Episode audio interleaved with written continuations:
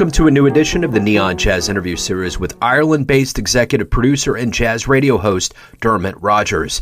We caught up with him about his efforts to release the 2023 CD Some Other Blues from two accomplished, legendary Irish jazz musicians and guitarist Louis Stewart and pianist Noel Kelehan. This previously unreleased material is regarded as the holy grail of Irish jazz, as it's the only known studio recording of both Louis and Noel. We get into this album, new projects, and so much more. Enjoy this interview. Hi, Dermot. How you doing?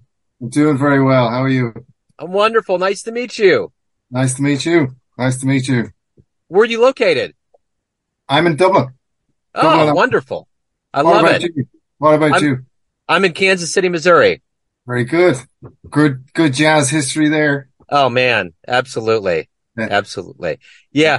Um, I, I was, I interviewed somebody earlier this week in Ireland and my dad was full blooded Italian, but on my other side, I'm about 20, 30% Irish. So. Okay. Um, okay. It, it, it gets around pretty well, the Irish blood, huh? Well, they say that, uh, that there's Irish genes or Irish heritage in something like 80 million of the US population, which is what, three, 300, 320 or something? Yeah.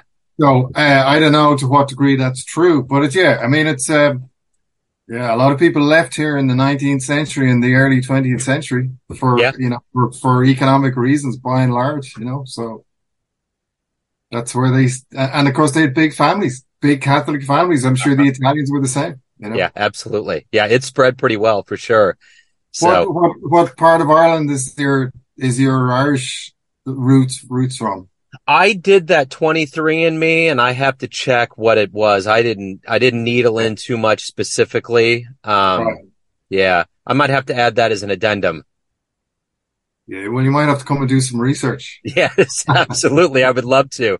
Love to have a pint over there for sure. Yeah, yeah. Um, man, it's great to meet you. This is a wonderful project, uh, that, that I'm looking forward to getting into. So, you know, some other blues is a celebration of accomplished, you know, Irish jazz musicians.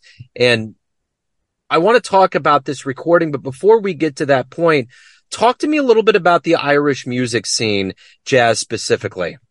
Okay.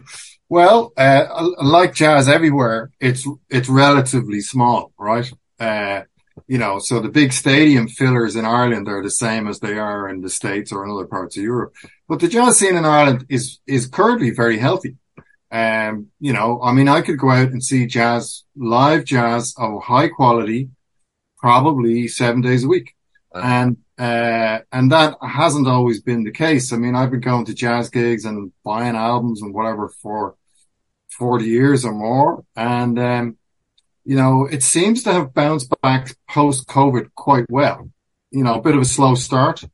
Um, but, uh, and also most of the musicians that, that I know, uh, are, you know, they, they, they seem to be making a living through a combination of playing, of well, playing jazz, then playing anything at all, and, and also teaching, you know. So some of them be, you know, and again, the same as everywhere else in the world, because there's now college programs, there's postgrad and undergrad college programs where you can go and study jazz and improvised music. There are, um, you know, uh, lecturing and, and professorship, et cetera, et cetera, opportunities. But I think overall, there's more, there's more live gigs on than there would have been certainly before COVID. And as best as I can remember, um, at least it's as healthy as it ever was in the 30 or 40 years that I've been, I've been interested, um, which is good. Um, you know, but it's got a lot of competition. I mean, there's traditional and folk music, which is big in Ireland. You know, pop and rock of all forms is, is very popular. Classical is very popular. So jazz is probably still in the 5% popularity yeah. category, I'd say, as it is everywhere, as far as I can make it. Yeah. It certainly is. Well, let's dig in before we get into some other blues with Louis and Noel. I want to know a little bit about you and your background. What's your involvement with this project?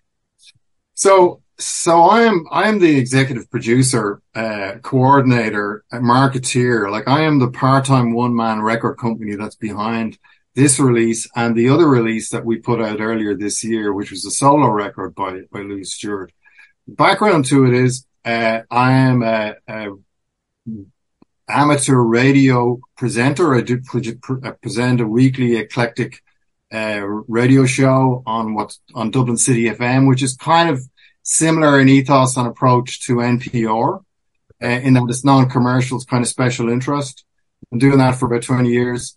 And professionally, mainly I've worked in IT and digital media, but it's through the digital media part that I understood the process uh, of digitization and understood a lot of the, the players in terms of, you know, who to go to for artwork and who to go to for duplication, etc., etc. And because I'm a music fan, I'm involved. Uh, I'm also on the board of a local, um, jazz focused organization called the Improvised Music Company. So I knew a lot of the community.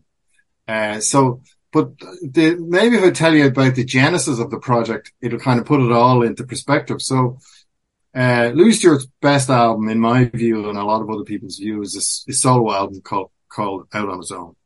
And during COVID, while out safe distance walking with a friend of mine, I was talking about the album and saying, I, I'm playing this a lot on the radio show and it's, it's a tragedy that it's not available. It just wasn't in stock. The reason it wasn't in stock was that the guy set up the, record label, a guy called Gerald Davis, had died 15 years previously. Louis Stewart had died seven years previously and the stock had just fizzled out.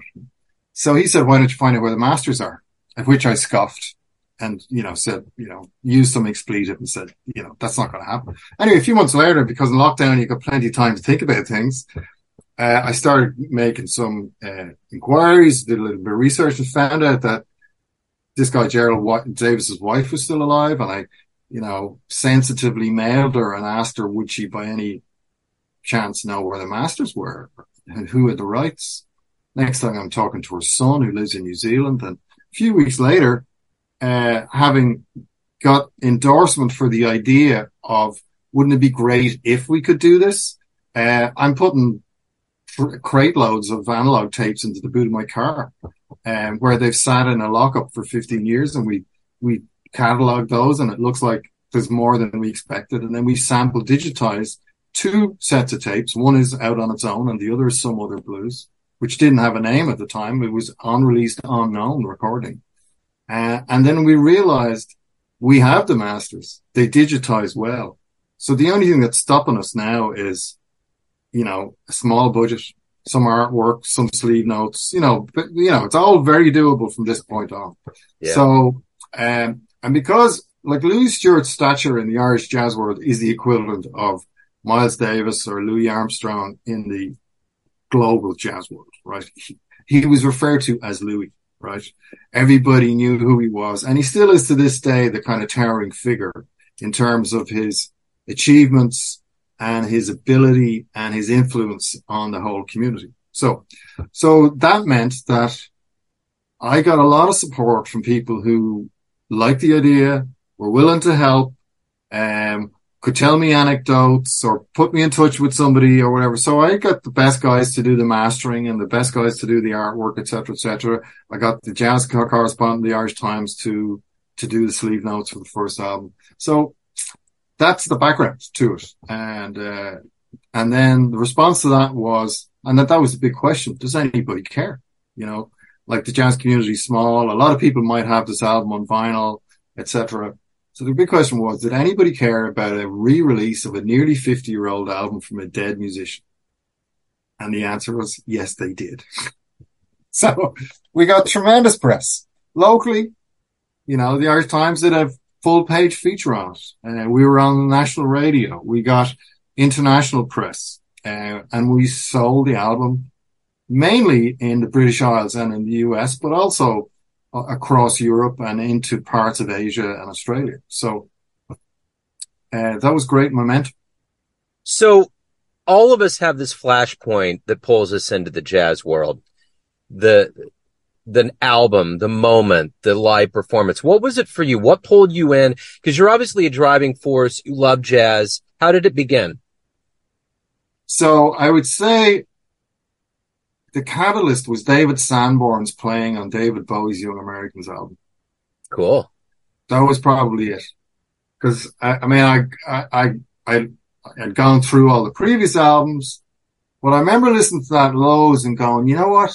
it's not just the arrangements or it's not just the image or the kind of pop icon thing of Bowie itself. Those solos were really catching my attention.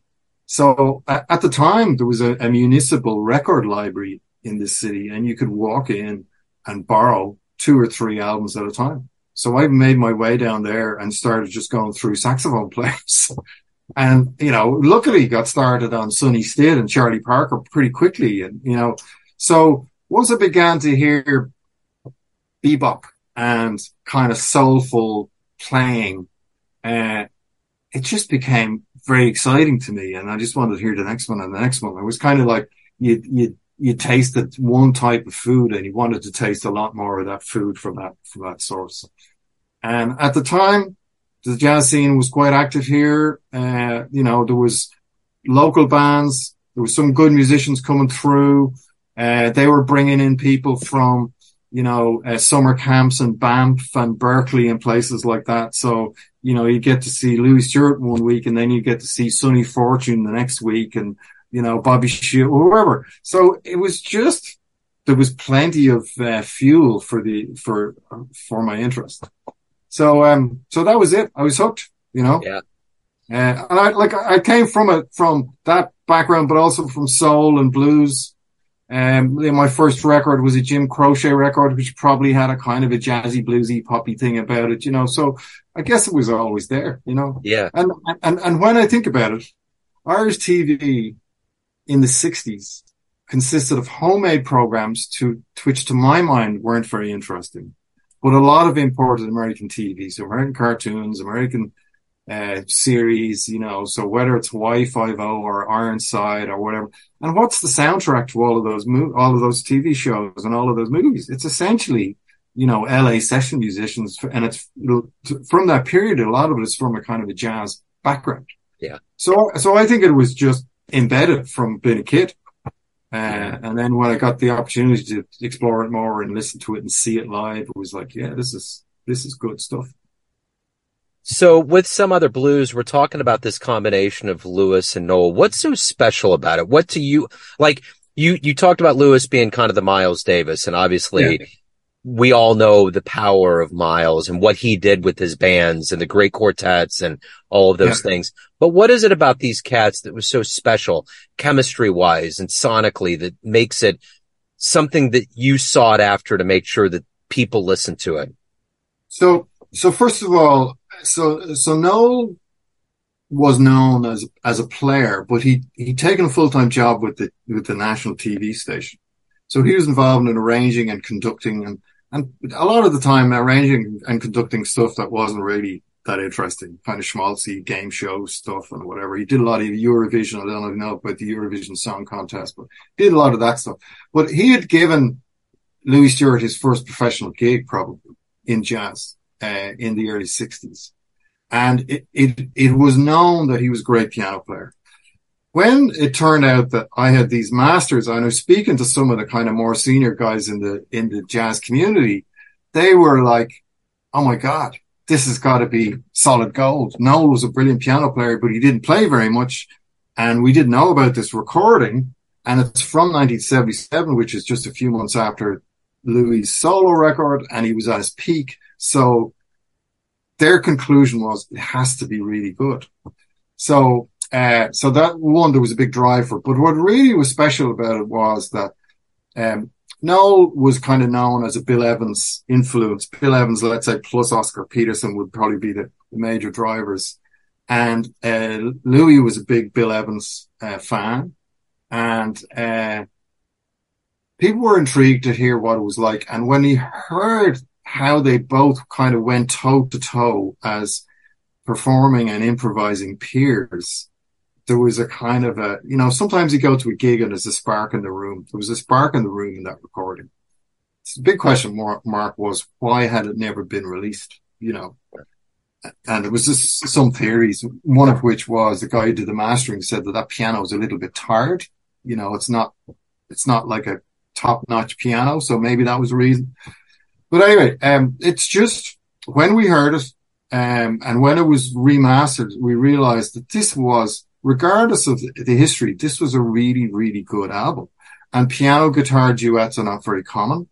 And certainly, uh, there was no other known recording of Louis Stewart with Noel Kelehan. Uh, also, what was interesting was that Noel was widely revered within the jazz world because in Ireland, because he was very generous with his time, helped a lot of people understand theory and arrangement.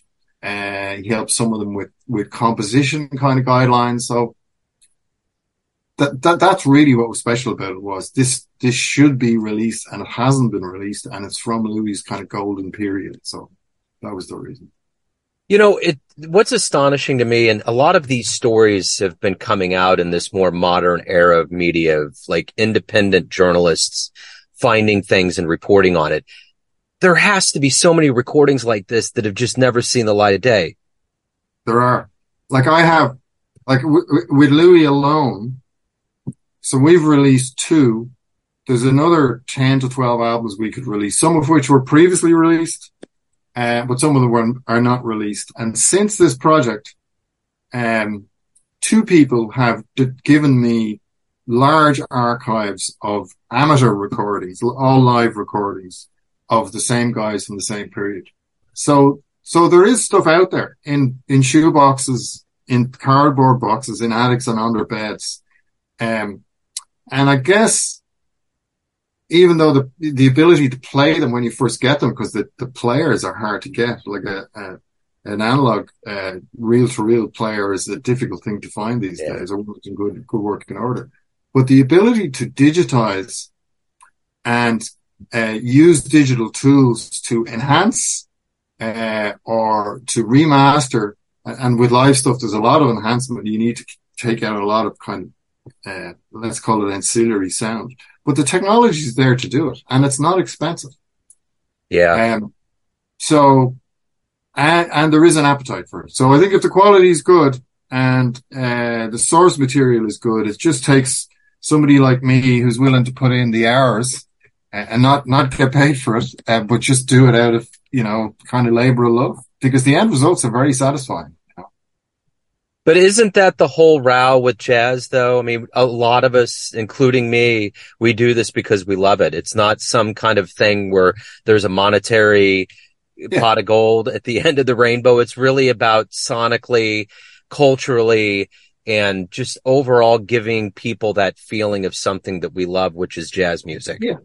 Yeah. Everybody likes to hear an album, a really good album that they've never heard before.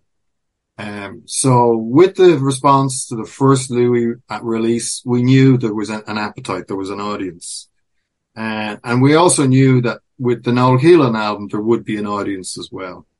Uh, I, I, didn't expect it to be as critically well received because in my mind it was a four star, whereas the other one was a five. You know that kind of, you know. And I guess anybody who does anything creatively, they're always going to be self-deprecating and self-critical to to uh, to some degree. But um, but you're right. It's it, it should be out there. It should be out there. And I, I in in another interview I did a couple of months ago, I was challenged about you know is the kind of legacy reissue thing a good thing for contemporary musicians, or does it distract attention from their from them and their work? Which is a very valid point. But my point really was that you know if you're gonna, if, if you have a recording and you can put it out, it's got more value than just having a recording and sticking it on the internet or, you know, you know, and, and what does that do? So it definitely has raised the profile of Louis Stewart and in this case, Noel Kelehan outside of Ireland. Two is it's raised the profile of Irish jazz and and the, the market for, for jazz in Ireland. And Ireland's about the size of Missouri approximately in, in terms of scale, population, whatever. Um, so, and as the Irish Times journalist said to me uh, months ago, he said every Irish jazz musician has got 500 of their own CDs under their bed, right? So the other point of it is, which I really feel very strongly about, is that if you're going to do the recording, you got to put it out there, but you got to put it out there really well. You also have to do the legwork or get somebody to do the legwork to raise the profile of that recording, or else there was no point in doing it all. So again, this, uh, this project, from my perspective, has proven that if you do those things, you can get attention and you can get radio play, you can get press reviews. And, um, so if Louis or Noel Kelehan were still alive today, I think people would want to book them, you know? So, yeah, so that, that's, that's another reason to do it, you know? You know, there's so many semantics that go into this, but the bottom line is, is that it's, it's put out there for people to listen to it. So my question to you is, for those that get this album, what do you hope they get from it? Well, I hope they get a, the same sense that I get, and that is a tingle of excitement and in some places amazement. Um, I mean, what do I like when I listen to a jazz recording? What do I look for? So I look for, uh, I look for excellence. I look for sounds I haven't heard before. I look for a good uh, sonic experience. I, it's been produced well. Uh, I look for humor. I look for like where do they fit in in that kind of great um, you know, stream of artists from the very earliest recordings to, to today. You know, who are they citing? Who are they quoting? You're trying to figure out, well, was it Bill Evans? Was it Tal Farlow? Was it who, you know, what, what, what drove the selection? It's, it's really what I'm looking for is a high level of engagement.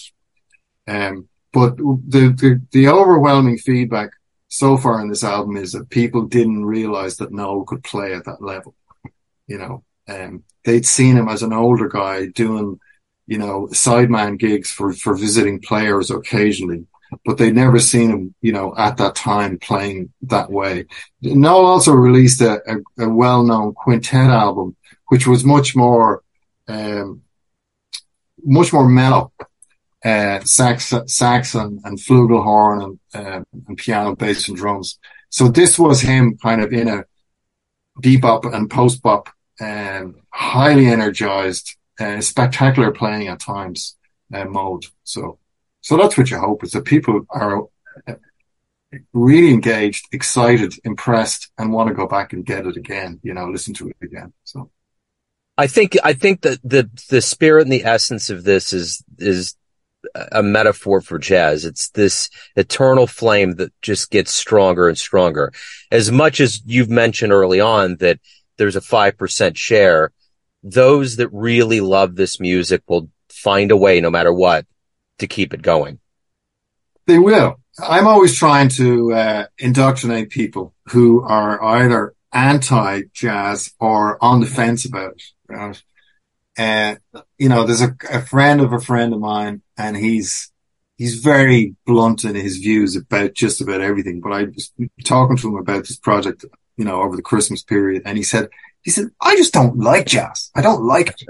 And I said, but that's like saying you don't like pop music or you don't like country music or you don't like film. I mean, it's like you're, you're, you're just putting a negative taint on the entire, and I said, I bet you I could make you a playlist that would, one, you'd recognize some of them and two, you'd actually might find yourself clicking your fingers or tapping uh-huh. your feet to it. So there's there's that as well. You know, like a lot of people who bought the first album bought it because I kind of um, sold it to them with such enthusiasm that they kind of went, "Oh, I like, yeah, I guess I should support the project a bit, and I'll buy a copy." That kind of stuff. And um, they, you know, lots of the time they came back and went, "This is amazing. This is really good. This isn't what I thought jazz was." I mean, to people who don't like jazz, the, the cliche is four guys playing different tunes at the same time. You know, right? So uh, so yeah, I'm always trying to protect it and, and, enhance it and get people interested in and get them to go to go to live because when it's live, you know, 40 or 50 people in a small room, it's a it's a special experience, you know. Absolutely it is. So if anyone wants to pick up these albums, learn more about the project, learn more about what you're doing, how can they do that? Uh, oliviarecords.com is the website. They can buy it direct from there or they can go to Bandcamp uh, and they can buy it direct from there. Um, they can contact me, of course, you know, Dermot at oliviarecords.com. Simple as that. Uh, if they do searches now, which is very gratifying, if you do Google searches on Louis Stewart and Noel Kelehan, some other blues or, or out, out on his own, you'll find lots and lots and lots of reviews, you know, so. Right on. So, so that's the thing to do, you know, check us out, check it out online. You don't have to believe just what I say. Right. you know, the rest of the world has embraced these two, two albums. And, and if you don't mind, can I plug a third one? So we're going to have a third release this year. Sure. So, uh, Jim Hall, uh, came to Ireland in, uh, December of 20, 1982. And, uh, Louis Stewart and Gerald Davis, the guy who originally set up this Olivia Records label that I've reactivated, um, they cajoled him into playing a gig. Uh, and we, we have got the, uh, we've got it remastered and it's cool. going to be released in vinyl and on CD, um, around November time. So excellent. Dermot, yeah. thank you for taking time out today. Thanks for the work to keep this jazz going. It's always so great to go over the pond and talk to cats from the other side to just understand how much love there is around the world for this music. That's great, Joe. It's been my pleasure. Thank you. Thanks for listening and tuning in to another Neon Jazz interview, where we give you a bit of insight into the finest players and minds in Ireland, Kansas City, and spots all over the world, giving fans all that jazz. And thanks to Dermot for his time, energy, and cool. If you want to hear more Neon Jazz interviews, you can find us on Spotify and Apple Podcast. Subscribe to us at YouTube, and for everything Neon Jazz, go to the neonjazz.blogspot.com. Until next time, enjoy the jazz, my friends.